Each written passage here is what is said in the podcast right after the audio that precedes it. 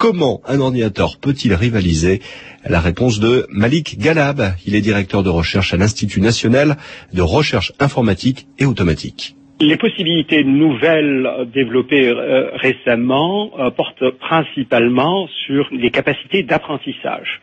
La machine peut analyser d'autres parties on analyse les résultats des décisions qui ont été prises, à savoir euh, au niveau du poker, le fait de surenchérir ou le fait euh, d'abandonner une, partie et on, modifie les euh, fonctions qui ont été apprises en fonction des résultats des parties déjà jouées. La machine apprend tout en jouant, oui. Est-ce qu'il y a une difficulté aussi pour le champion de percer le jeu de l'ordinateur? Oui, tout à fait. Les intuitions que peut avoir un très très bon joueur par rapport à comment fonctionne son adversaire, ça c'est très difficile à, à percer il ne les aura pas nécessairement face à la machine. Il n'aura aucune information qui lui permettra de percer le fonctionnement de la machine comme il pourrait le faire pour un adversaire humain, où il devine à travers des attitudes, à travers un comportement, comment cette personne joue. Un propos recueillis par Florent Pommier. Les sorties cinéma du jour avec euh, cette famille un peu spéciale à l'assaut de plus de 700 salles en France. Ils sont jaunes, chauves ou avec d'improbables choucroutes sur la tête. À cela ajouter qu'ils sont égoïstes, méchants, alcooliques, sales et totalement idiots. Les Simpsons, le film, sort aujourd'hui sur les écrans français après le carton planétaire qu'on connaît à la télévision. Eux aussi sont célébrissimes et américains, mais en matière de beauté, là, rien à voir. Angelina Jolie et Brad Pitt, le couple le plus glamour d'Hollywood. De passer ses vacances en Dordogne à la recherche d'un petit château pour la famille. Ils se sont offerts, le temps d'une soirée, un bowling dans une toute petite commune à Bussière. À la différence de vous et moi, ils l'ont loué. Le directeur Patrick Bernard n'en est toujours pas revenu. Il y a le couple Angelina Jolie et Brad Pitt qui, qui ont fait une petite partie de bowling, mais bon, c'était juste pour lancer des boules, c'était pas vraiment une compétition. Et par contre, euh, en ce qui me concerne, j'ai eu très peur à un moment, puisque euh, Brad Pitt voulait faire un petit peu le malin devant ses gosses, qui ne tiraient pas euh, les boules assez fortement. Il a couru sur la piste, et puis comme nos pistes étaient juste entretenues, elles étaient huilées, il a dérapé et tombé sur le dos. Donc moi j'ai couru vers lui et en fait il s'est relevé aussitôt aux, grandes dames d'ailleurs de mon épouse, qui à mon avis euh, rêvait euh, avec son brevet de secouriste de faire le bouche à bouche le plus populaire de la planète. Et puis vous, vous auriez bien aimé que ça arrive à Angelina Jolie. Ah, et moi, évidemment, euh, je la regardais jouer au baby-foot avec ses enfants et je me disais, pouh Pouh Voilà, propos recueillis par Xavier Isern. Ce sera aussi mon dernier mot. Pouh Aujourd'hui, je suis à bord de TGV pour vous parler de la première classe. Alors, quels sont les principaux avantages de la première Encore une bonne idée signée TGV. Cet été, l'aller simple en première classe est à partir de 29 euros. Offre soumise à condition et à saisir sans attendre. TGV, prenez le temps d'aller vite. SNCF. 13h33, très bon après-midi sur Inter. Tout de suite, nouvelle diffusion de 2000 ans d'histoire. Patrice Génier. Bonjour, aujourd'hui, l'aventure des chasseurs de baleines. Le monstre leur arrivait dessus. Les marins regardaient la baleine. Elle était le jugement dernier et la vengeance de la foudre. Un mortel ne pouvait rien contre elle. Herman Melville, Moby Dick.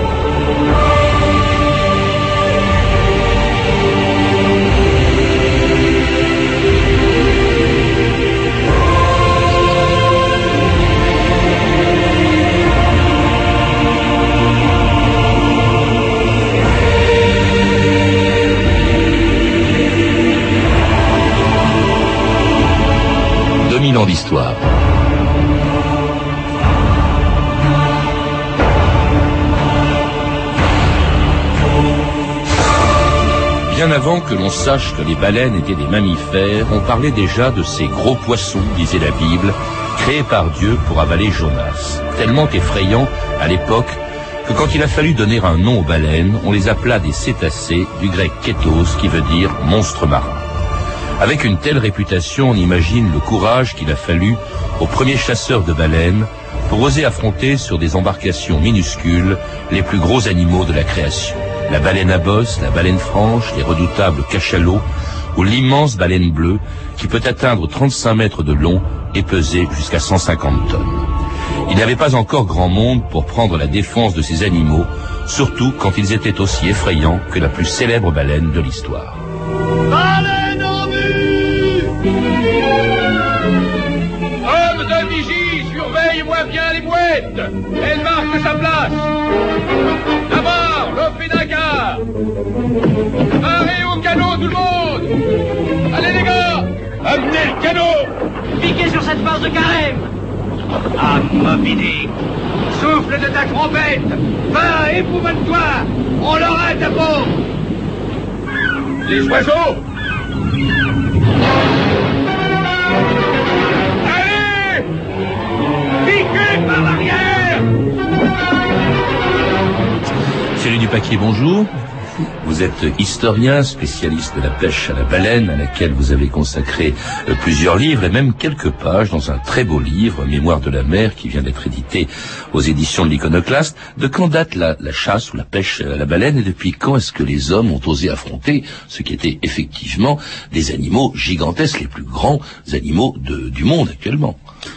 Eh bien, on a des, traces de baleines dans des peintures murales euh, de l'Antiquité euh, dans les pays du Nordique ou en Méditerranée. Évidemment, ce sont souvent des petits cétacés. Les hommes ont commencé à chasser les plus petits cétacés qui étaient près des côtes en rabattant des troupeaux dans les, dans les baies. Et ensuite, très vite, ils ont eu l'idée, dès le haut Moyen Âge, d'aller les chasser avec des embarcations, avec un harpon.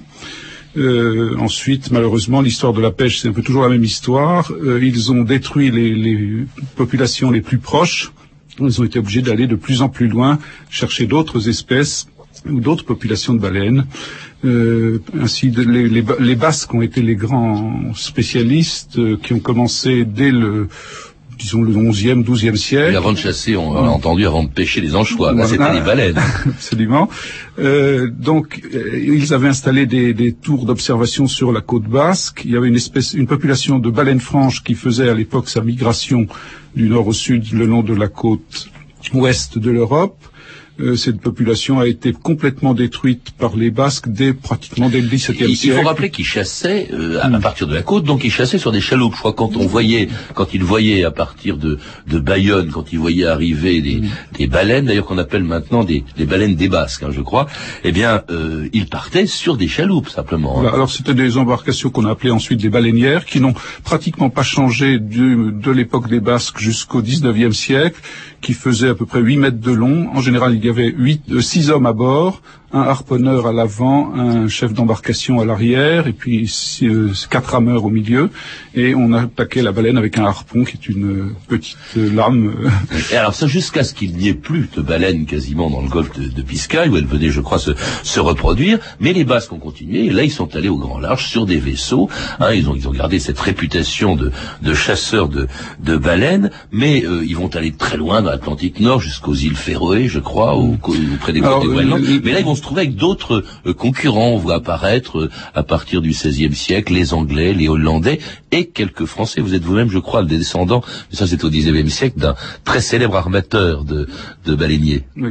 Alors les, les Basques ont d'abord été euh, dans les parages de Terre-Neuve, où là ils ont découvert une autre espèce de baleine qu'ils ont appelée les baleines de grande baie, c'est-à-dire des, des baleines euh, de- qu'on appellerait baleines franches du Groenland aujourd'hui. Et là, effectivement, les d'abord c'était les Basques français et espagnols. Euh, très vite, euh, ils ont eu une grosse concurrence avec les Espagnols. Ensuite, les dès 1610 à peu près, on a découvert des baleines auprès du Spitzberg qui étaient comme carpes en vivier, ce qui montre qu'il y en avait beaucoup. Et là, les Hollandais et les Anglais ont recruté à prix d'or des harponneurs basques pour leur apprendre le métier. Et très rapidement, le- les élèves ont dépassé le- les maîtres parce que les, les Hollandais, au milieu du XVIIIe siècle, ont eu jusqu'à 250 navires armés chaque année. Alors que les Basques n'ont jamais eu plus d'une quarantaine de navires armés depuis le Pays Basque, qui était déjà pas mal, parce que 40 navires avec 40 hommes d'équipage chacun, ça fait déjà 1600 hommes dans un tout petit euh, Ouais. espace comme le Pays Basque français, ça fait quand même beaucoup de... Beaucoup Et puis alors il y a donc ces, ces Anglais, ces Hollandais, des Français, et puis alors des colons anglais d'Amérique qui vont faire des ports de la Nouvelle-Angleterre les plus grands ports baleiniers du monde. Vous voulez chasser la baleine? Oui, c'est mon intention. Il faudra une permission. Vous n'êtes pas né par ici, à New Bedford, à ce que je vois. Non, je suis étranger ici. Raison de plus pour avoir une permission. Permission? Oui, de notre part à nous, les matelots de New Bedford. La mer est à nous. Les autres matelots n'ont qu'un droit de passage dans nos eaux. Et la baleine aussi est à nous, et à nous seuls. Personne d'autre ne peut la chasser et la tuer à moins qu'on l'autorise. Eh, morbleu, les baleines peuvent tout faire. Une baleine, c'est comme un vrai tremblement de terre. Elle tombera sur toi comme, comme une montagne qui tomberait dans la flotte. Une baleine peut te démanter le plus beau des navires et après engloutir tout l'équipage et se curer les dents avec les rames. Pense, garçon, que si Dieu avait voulu se faire poisson, il serait devenu baleine, pardi. Il serait devenu baleine. Bah, tu n'es pas d'accord?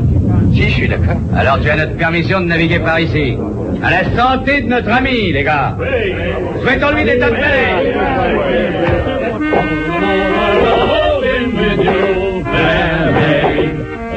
parade, the life of Brahma. Well, what I do say, her cheeks were red, the life of Brahma. Her curly hair was hanging down. Hello, no more rolling with you, fair. I roll in, I just rolling pin my roll, I in, I roll no more. Et c'était un autre extrait de Moby Dick, l'histoire d'un combat singulier entre cette baleine blanche et le capitaine Acab, commandant le Pequod, qui était un baleinier de New Bedford. Alors il y avait au, au 19e siècle, dès, dès la fin d'ailleurs du, du, du 18e avec Nantucket et puis au 19e avec New Bedford, c'était les deux grands ports baleiniers, les deux principaux ports baleiniers du monde, je crois, euh, Thierry Dupaquier. Absolument. Alors les, les baleines, les, les habitants de la Nouvelle-Angleterre ont commencé à faire également une pêche côtière et puis très vite ce sont les habitants de l'île de Nantucket qui étaient tous des Quakers d'une religion assez particulière qui ont euh, tout à coup découvert en 1712 que l'on pouvait chasser le cachalot, ce qui n'avait pas été fait jusqu'ici, ce qui est un animal plus difficile euh, à Ah bah, chasser. les, gens, les, les baleiniers jusque-là Ouais. avaient peur. Hein. Ils Là, avaient peur. c'est pas du fanon, hein, ce sont des dents. Hein. Voilà, et donc c'est un animal qui est plus plus combatif, disons, et, et qui est plus impressionnant. Il a une grande mâchoire avec laquelle il peut briser une embarcation. Euh, Alors les Basques ont d'abord chassé aussi pas très loin de leur côte, puis très rapidement, pas les- je parle des Basques, mais là on est en Ouais. Par contre, les les habitants de Nantucket sont descendus dans, très vite dans le l'Atlantique Sud, et puis dès 1790, ils passent le Cap Horn et ils passent le Cap de Bonne-Espérance pour aller pêcher dans l'océan Indien et dans le Pacifique. Et euh, petit à petit, euh, au 19e siècle, les, on va de plus en plus loin. Mais J'étais frappé parce qu'il y a quelques chiffres quand même que vous donnez. Je crois que sur 900 baleiniers euh, qui sillonnaient toutes les mers du monde euh, à l'époque, les deux tiers étaient américains. C'est ça. Le, le- les Américains ont certaines années armé jusqu'à 600 navires depuis, Sur 900, principalement depuis ne- New Bedford et encore un peu Nantucket à cette époque. Ça, c'est dans les années 1840-1850. À, à quoi il faut On l'a- pas évoqué quand même parce qu'on chasse pas la baleine pour le plaisir. Euh, déjà, je suppose que les Basques en faisaient un, euh, un usage, mais avec le cachalot, par exemple, alors on, on utilisait euh, à l'origine pour ce qui concerne les baleines, on utilise pratiquement tout. Les fanons, par exemple, des, des baleines franches, euh, ça servait à quoi? Alors les fanons, c'est une longue lamelle de matière cornue, qui est de la kératine, c'est la même matière que les ongles, qui pend de la mâchoire supérieure. C'est une matière souple et solide, dont on s'en est servi pour faire ce qu'on a appelé les baleines de corset ou baleines de parapluie, mais aussi pour Ah toutes sortes d'usages euh, dont on n'a pas idée, par exemple des mètres pliants, des manches de marteau de commissaire-priseur, des l'armature de plumet sur le- les chacots de- d'officiers de, Napoléon, et euh, des cuillers, des manches de cuillère à ponche, des manches de rasoir, etc., etc. Alors, si on chassait les baleines, c'est pas seulement pour leur fanon, ça va de soi, c'était surtout, et bien entendu, pour la graisse, pour l'huile, euh, Thierry Dupaquier. Alors, à quoi servait-elle L'huile servait essentiellement à l'éclairage. Euh, Paris, par exemple, était éclairé au moment de la Révolution avec un mélange d'huile de baleine et d'huile de colza. Euh, et donc euh, l'utilisation de l'huile a été très importante jusqu'à la découverte du pétrole dans les années 1860. Euh, après, effectivement, on a petit à petit assisté à un assez fort déclin de, de la pêche pour cette raison. Alors vous avez évoqué la pêche au cachalot, à cette autre espèce. Alors évidemment, elle est très importante. D'abord, parce que je crois, vous le dites, que l'huile est de bien meilleure qualité. Elle servait aussi, elle servira plus tard de, de lubrifiant. Mais il y a des produits qui n'existent pas dans les dans les baleines franches. C'était par exemple, c'est le spermacite. hein, je crois. Le spermacétis, c'est La oui. c'est une huile liquide qui se trouve dans la, le- la grosse tête carrée du cachalot, euh, qui a euh, la qualité de se figer à la température ambiante, mais qui est liquide dans, à la température du, du corps du cachalot. Et on s'en est servi notamment pour faire des, des bougies euh, qui étaient de très belle qualité. Euh, et puis c'était aussi donc les, le, un lubrifiant remarquable. L'essor de l'industrie des chemins de fer aux États-Unis est en grande partie euh, co euh, enfin, co cohabité avec la, la, pêche des cachalots parce qu'on utilisait l'huile de cachalot pour lubrifier les machines Alors, à vapeur. Autre produit qui faisait du cachalot un animal infiniment plus précieux que les baleines classiques, c'est l'ambre gris. Ça coûte, alors là, ça coûtait une fortune. Rappelez-nous à quoi ça servait. Alors l'ambre gris est en fait un, un, fixateur pour les parfums qui a été utilisé, qui est encore utilisé, mais c'est devenu beaucoup plus difficile à, de s'en procurer. Euh, donc c'est ça sa qualité essentielle. Alors évidemment on l'a utilisé aussi comme aphrodisiaque, comme produit pharmaceutique à une époque où on n'avait pas encore de très bonnes connaissances euh, scientifiques, mais c'est surtout son rôle de fixateur des parfums qui lui a donné tout son prix. Bref, on utilisait à peu près tout hein, dans les baleines, dans les cachalots, et surtout euh, c'était nouveau, donc c'était les Américains qui ont inauguré ça, mais tous les autres pays chasseurs de baleines vont le faire. On chassait sur toutes les mers du monde, Thierry Baquier. Alors absolument. Donc les, donc je vous ai dit dès 1790, on, on passe les deux les deux caps. Ensuite, à partir de 1820, les, les, Américains font à peu près le tour du monde. Les Français un peu plus tard, vers 1840. Donc on passait par le Cap Horn, on faisait le tour du monde et on revenait par le Cap de Bonne-Espérance ou l'inverse d'ailleurs. Euh, et à partir de 1849, on va jusque dans l'Arctique en passant par le détroit de Bering. Et là, les campagnes baleinières duraient jusqu'à quatre ans avant de revenir au avec un chargement qui comportait en général une trentaine ou une quarantaine de cétacés maximum. Il fallait à la fin quatre ans pour, pour arriver à remplir le navire. Les vieux livres de bord des premiers baleiniers de New Bedford m'ont beaucoup aidé à dresser cette carte. J'ai divisé les océans en zones régulières de 5 degrés de latitude sur 5 degrés de longitude. Là, les mois de chaque année, la route prise par les vaisseaux, le temps qu'ils ont bourlingué, les baleines qu'ils ont repérées, leur dimension, leur couleur, leur nombre, leur direction. Vous n'avez jamais vu ça Par là vont les bossus et la bleue. À droite, la spermacétie. Oui, mille marins par mille marins, je connais leur trajet secret comme les veines de mon bras.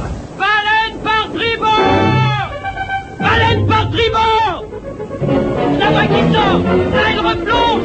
Tribord À tribord, tous. Arrivez les attaches. Pour retrouver ma douce amie, mes bouées.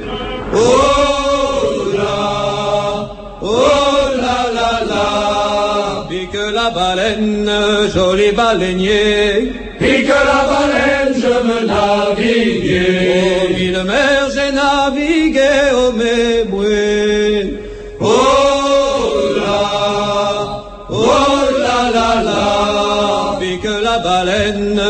joli baleinier Pique la baleine, je veux naviguer Les mers du nord mers du sud, oh bouées.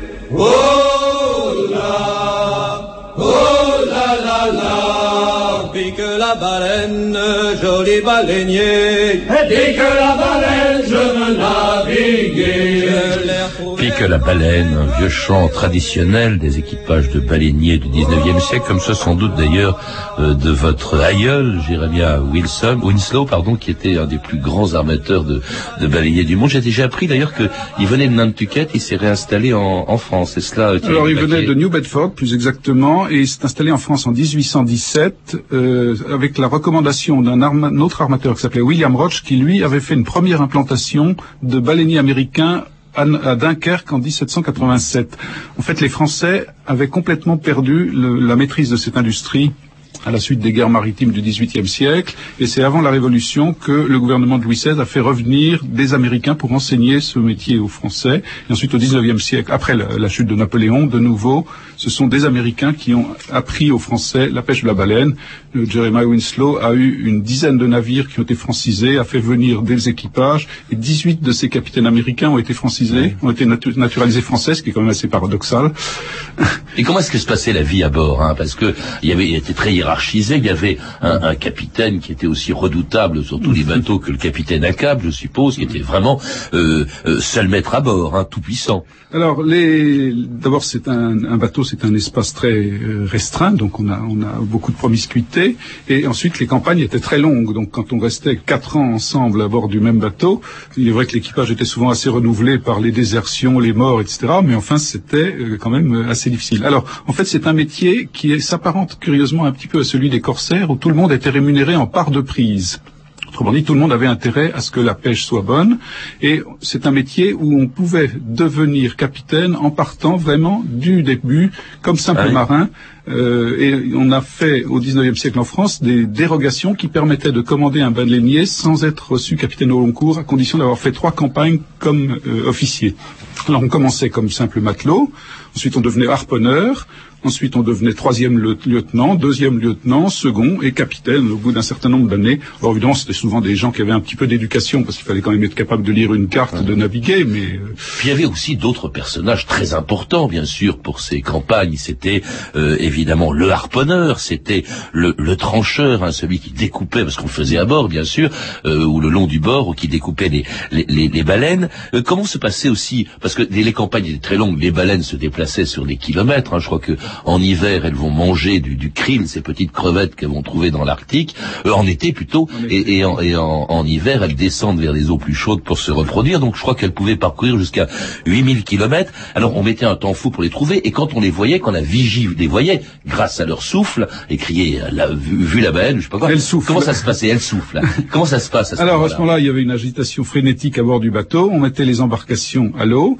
et euh, on s'en approchait. Malheureusement, les baleines restent pas très longtemps en surface. Elles restent une- peut-être une dizaine de minutes à souffler. Donc souvent, elles plongeaient. Il fallait attendre qu'elles ressortent. Quand elles ressortaient, les embarcations convergeaient vers elles. Et il fallait s'en arriver, s'en approcher vraiment à quelques mètres. Là, on lançait ce harpon qui est euh, une, une lame qui s'accroche dans la chair de la baleine et qui est attachée à l'embarcation par une longue ligne, c'est-à-dire un cordage qui fait plusieurs centaines de mètres de long. La baleine, une fois piquée, euh, si le harpon tenait, le plus souvent sondait, c'est-à-dire plongeait, et euh, on laissait filer le cordage pour qu'elle n'entraîne pas l'embarcation au fond. Ensuite, comme elle est obligée de mon- remonter pour respirer, au bout d'un certain temps, elle ressortait, on tirait, on se halait sur le cas, sur le- la ligne pour s'en rapprocher, et là, on essayait de la tuer avec une lance qui est une lame en forme de feuille de laurier qui ressort une fois qu'on l'a piqué dans la chair, et il fallait piquer le cœur ou les poumons de la baleine pour arriver à la tuer, ce qui pouvait prendre quelques minutes ou plusieurs euh, dizaines de minutes, et c'était évidemment extrêmement dangereux parce qu'un coup de, de queue de baleine ou un coup de nageoire pouvait fracasser l'embarcation et tuer un certain nombre de marins, ce qui est arrivé assez fréquemment. Ou emporter euh, dans le fond, euh, comme le capitaine Acab, emporter les marins. C'était effectivement un métier très dangereux. Euh, ensuite, on les dépeçait donc le long du bord et on faisait, je crois, euh, on rendait. euh, Qu'est-ce qu'on faisait avec la baleine? Alors, à cette époque du 19e siècle, c'était en fait un, un assez grand gaspillage parce qu'on récupérait que lui, que la graisse et le et les fanons et la carcasse était abandonnée, n'était pas utilisée. Alors en fait, on, la, on arrachait la couche de graisse en pelant la baleine un peu comme une orange le long du bateau. On découpait une grande couche de lard qu'on montait à bord du navire et là, on la fondait dans des, dans des fourneaux installés sur le pont du navire, ce qui était assez dangereux parce qu'il y avait quand même un risque d'incendie. Et on transformait la graisse en huile et cette huile était stockée dans des, dans des tonneaux qui, sont, qui étaient dans la cale et qu'on rapportait au port. Alors il y a d'autres techniques aussi. Il y en a une que j'ai découverte euh, en, en lisant ce, ce très beau livre où vous accordez deux pages à une façon très particulière de pêcher la baleine, c'est Mémoires de la mer. Et vous dites par exemple qu'au XIXe siècle, les Japonais, sur leur côte, pêchaient au filet. Absolument, c'est une technique que les Japonais ont développée dès le XVIIe siècle, qui consistait à rabattre une baleine dans une baie peu profonde et à boucher l'entrée de la baie en somme avec un filet. Ensuite, la baleine, essayant de sortir, se prenait dans ce filet et avec un certain nombre de petites embarcations, on venait essayer de la tuer avec des harpons, des lances, et les, matelots les plus braves passaient sous la baleine en nageant pour passer un cordage autour d'elle. Enfin, c'est des images absolument spectaculaires et incroyables. Puis ensuite, il y avait une grande fête populaire pour euh, tout le village participant à l'utilisation, qui était beaucoup plus rationnelle que l'utilisation des Français euh, ou des Occidentaux à la même époque, parce que Les Japonais, eux, récupéraient tout, y compris la viande, pour la manger. Alors des méthodes justement qui n'ont plus grand-chose à voir avec celles que euh, qu'emploient aujourd'hui les baleiniers du XXe siècle, euh, enfin euh, hier au siècle dernier, et, et, qui vont qui allaient provoquer de véritables hécatombes sur toutes les mers du monde. France Inter, Gilbert Picard, le 10 décembre 1973. Dans deux jours, le 12 décembre, l'eau de l'Antarctique sera rouge, rouge de sang. En effet, mercredi matin, la chasse de la baleine sera ouverte. Pendant huit mois, des bateaux soviétiques et japonais vont se livrer à un véritable massacre. Cette année, la Commission baleinière internationale a autorisé la chasse de 37 500 baleines. C'est-à-dire que 37 500 baleines seront tuées dans des conditions horribles. C'est un véritable scandale. Rien n'est plus lamentable qu'une chasse à la baleine. Une flotte de 14 bateaux équipés de canons croise dans les eaux de l'Antarctique. Ils sont escortés par un bateau-usine, un des bâtiments les plus modernes du monde, qui a à son bord un hélicoptère et un sonar pour détecter les cétacés. Quand un banc de baleines est repéré, les canons tonnent et expédient des harpons, des harpons munis d'une charge de dynamite qui explose dans le corps de la baleine. Et quand on sait que la baleine est un mammifère et qu'elle possède un système nerveux extrêmement développé, on devine les atroces douleurs qu'elle doit subir.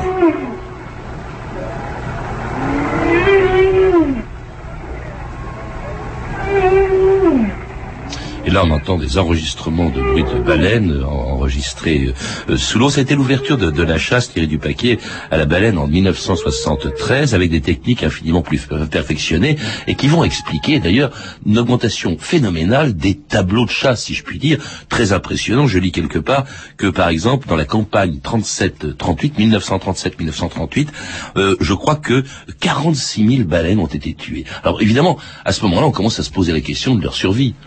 Alors c'est effectivement la période un peu d'apogée de la pêche à la baleine, euh, juste avant et juste après la Seconde Guerre mondiale. Curieusement, le fait qu'on n'ait pratiquement pas chassé la, baleine pendant la euh, Deuxième Guerre mondiale a permis aux populations d'un petit peu se reconstituer.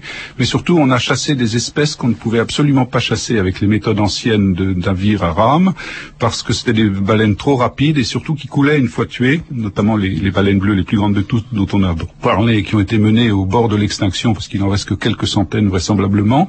Euh, les rorquals, les grands Il y en avait rorquals. 230 000 au début du siècle, Voilà. du siècle. Et on pense qu'il y en a entre 400 et 1400 si on en croit les statistiques de la Commission baleinière internationale. Donc c'est quand même extrêmement peu. Euh, les euh, rorquals communs, ça c'est des baleines qui peuvent faire 20-25 mètres de long, ce qui sont euh, donc évidemment qui rapportaient beaucoup plus d'huile et qui étaient beaucoup plus rentables. Donc on a d'abord chassé les espèces les plus importantes, puis ensuite on s'est rabattu sur d'autres espèces. Aujourd'hui la pêche porte principalement sur des baleines qu'on appelle minke whales en anglais, c'est-à-dire baleines petits rorquals ou rorquals museau pointu, qui font seulement, entre guillemets, 10 mètres de long, euh, mais qui se sont euh, curieusement développés dans la niche écologique laissée libre par la quasi-disparition des baleines bleues. Alors avec, avec de nouveaux grands pays chasseurs, le Japon on l'a cité, mais c'est surtout lui maintenant qui chasse le plus. Il y a eu la, la Russie, il y a la, la Norvège, euh, qui néglige quand même une réglementation qui s'est mise en place à partir de la création de la Commission baleinière internationale en 1946. Euh, il y a des quotas annuels, il y a eu euh, des sanctuaires aussi dans l'Antarctique, euh, en, en, Méditerranée. Il y a également des moratoires, et on a l'impression que tout ça continue malgré tout. Certes, le nombre des, des prises a considérablement diminué, mais il y a le Japon, par exemple, qui, sous des prétextes scientifiques, continue de pêcher. Mm. Oui, alors, on a l'impression que cette législation qui vise à les préserver Mm. des animaux qui ne font plus peur, que, au contraire, enfin, qui sont très inoffensifs en définitive, contrairement à ce que disait la Bible il y a quelques siècles, eh bien, euh, tout le monde s'en fout. Alors, en fait, quand même, il faut se dire qu'il y a eu une, un moratoire qui a fait cesser toute pêche commerciale à partir de no 1986 et qui est toujours en, en, en vigueur les pêches qui se poursuivent, les, les soviétiques qui ont complètement à cessé, donc la Russie ne pêche plus la baleine sauf de façon euh, indigène. Enfin, il y a des populations aborigènes qui ont le droit de faire des petites captures très faibles euh, en Alaska, euh, en Russie, en euh, aux grenadines, etc. Ça n'en parlons pas, c'est presque marginal. Par contre, les euh, Japonais euh, ne suivent pas les recommandations de la Commission baleinière internationale, mais il faut se comprendre, ce ne sont pas des réglementations, parce que la Commission baleinière internationale est une espèce d'association des pays anciennement producteurs de, enfin chasseurs de baleines, euh, et ces décisions ne s'imposent pas. On n'est pas obligé de les respecter. Alors les Japonais continuent quand même à une assez petite échelle par rapport à ce qui se pratiquait autrefois, sous prétexte de recherche scientifique. Ils tuent à peu près 300-400 baleines par an, ce qui est pas gigantesque, mais ce qui est quand même bien dommage. Surtout des minks, euh, donc c'est ces petites baleines euh, qui sont, elles, pas du tout menacées de disparition. Merci euh, Thierry Dupaquier. Je rappelle que vous avez écrit plusieurs livres sur, ce, sur le sujet. Les baleiniers français au 19e siècle aux éditions Terre et Mer, Les baleiniers basques aux éditions SPM et enfin Les baleiniers français de Louis XVI à Napoléon aux éditions Chronos. Vous avez également collaboré au magnifique livre Mémoire de la mer, cinq siècles de trésors et d'aventures aux éditions Iconoclast, un ouvrage qui comporte très belles archives et illustrations. À lire également Les hommes en mer de Jean-Louis Lénoff qui vient d'être paraître aux éditions Armand Collin. Vous avez pu entendre bien sûr des extraits de Moby Dick, de John Huston avec Gregory Peck disponible en DVD chez MGM. Toutes ces références, et elles sont nombreuses, sont disponibles par téléphone au 32 30, 34 centimes la minute ou sur franceinter.com.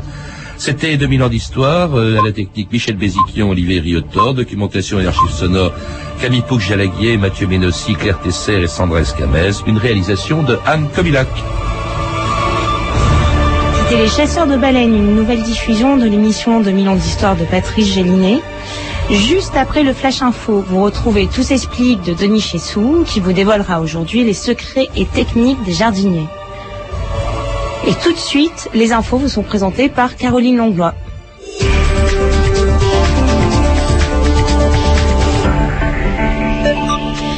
Bonjour. On vient de l'apprendre, le journaliste allemand et son guide afghan qui avait été enlevé la nuit dernière dans l'est de l'Afghanistan ont été libérés. Nous y reviendrons dans une heure. L'Italie, toujours victime des flammes, les incendies ont déjà causé la mort de trois personnes et provoqué de lourds dégâts. Hier, les pompiers italiens ont reçu 40 000 appels et sont intervenus à 2000 reprises. 4 000 personnes ont été évacuées dans la région des Pouilles et cela ne devrait pas s'arrêter